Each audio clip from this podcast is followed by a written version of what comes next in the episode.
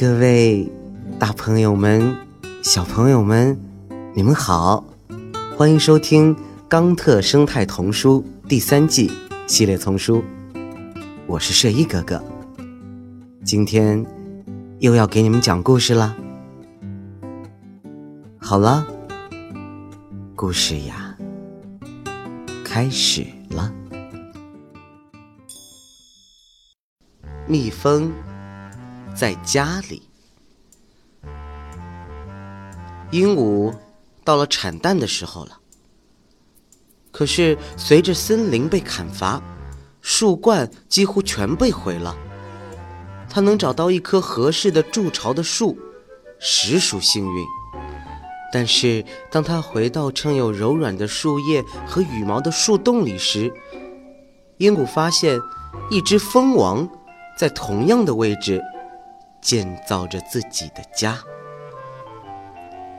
蜂王，恕我直言，鹦鹉说，是我先到这儿的。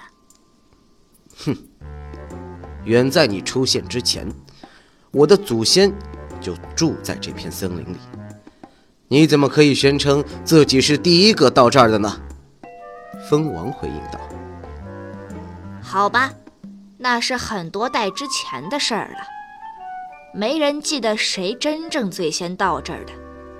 然而我要告诉你的是，我马上要产蛋了，我无法想象我的孩子与蜜蜂分享筑巢地的情形。那么你为什么不能找另一棵游动的树？我们需要取食这周围大量的花蜜，否则我们的小蜜蜂就不能生存。蜂王争辩道。为了给我们的孩子提供食物，我们需要采食分布在这周围的果实和种子。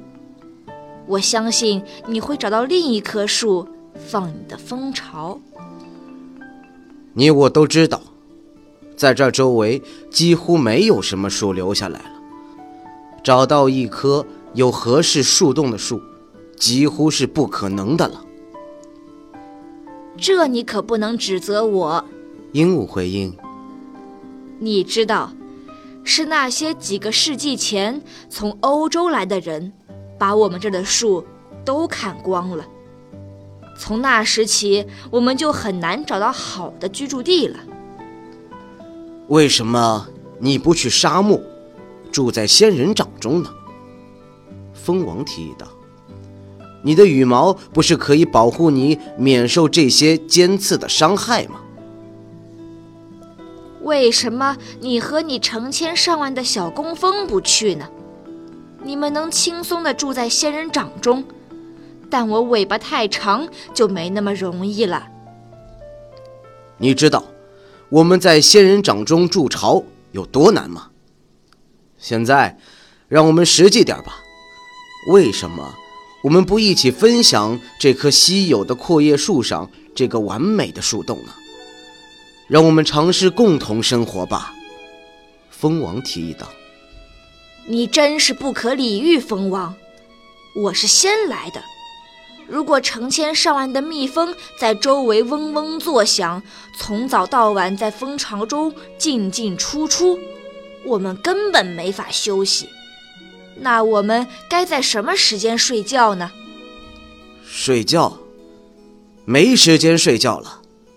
作为父母，我们必须确保我们的孩子有他们的未来。如果我们能每隔一段时间打个盹，就很幸运了。对呀，自从人们不考虑种植新树，就砍倒我们的树木之后，生存变得困难了。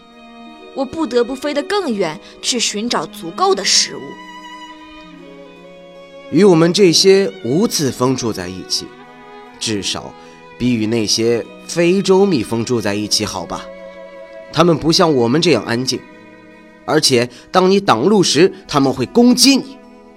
我们只是个小蜂群，而且不会待很久。我们甚至能自己建一个独立的入口。我听说过那些有攻击性的非洲杀人蜂，他们将会把我们俩全都干掉，也会消灭其他所有与它们相遇的生物。我们最好设法保护自己，以及周围保留下来的生物多样性。也许你们蜜蜂将会是好邻居。那么，你愿意与我们分享你的筑巢地吗？